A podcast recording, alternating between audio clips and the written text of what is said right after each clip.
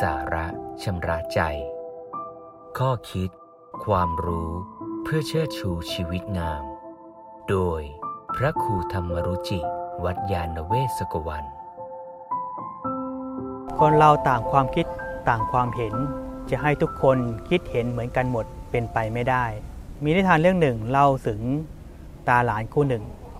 ต้องการนำลาไปขายในเมือง ในรุ่งเช้าคุณตาก็จูงลา โดยให้หลานนั่งอยู่บนหลังลา แล้วก็จูงลาเข้าไปในเมือง ระหว่างทางมีคนเห็น คนก็พูดขึ้นมาว่า เอ้ยคนนี้นี่ไม่ดีเลย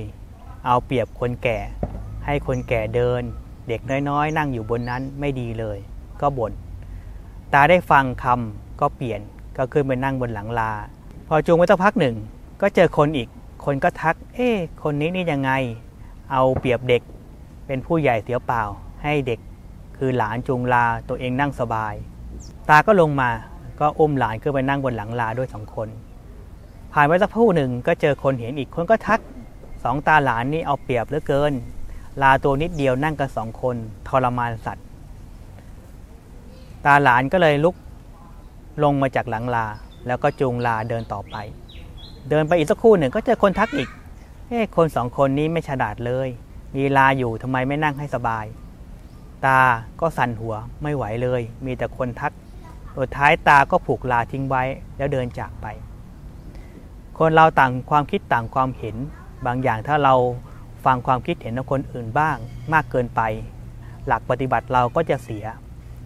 ผู้มีปัญญาไม่หวั่นไหวต่อคำนินทาของคน ความคิดของคน เมื่อเรามีเหตุผลดีแล้ว เราก็เชื่อในหลักปฏิบัติที่สมควรนั้น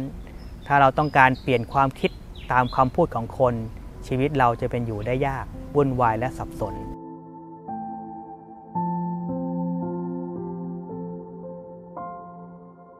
ติดตาม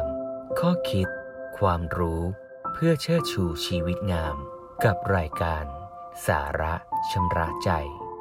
โดยพระครูธรรมรุจิ วัดยาณเวศกวัน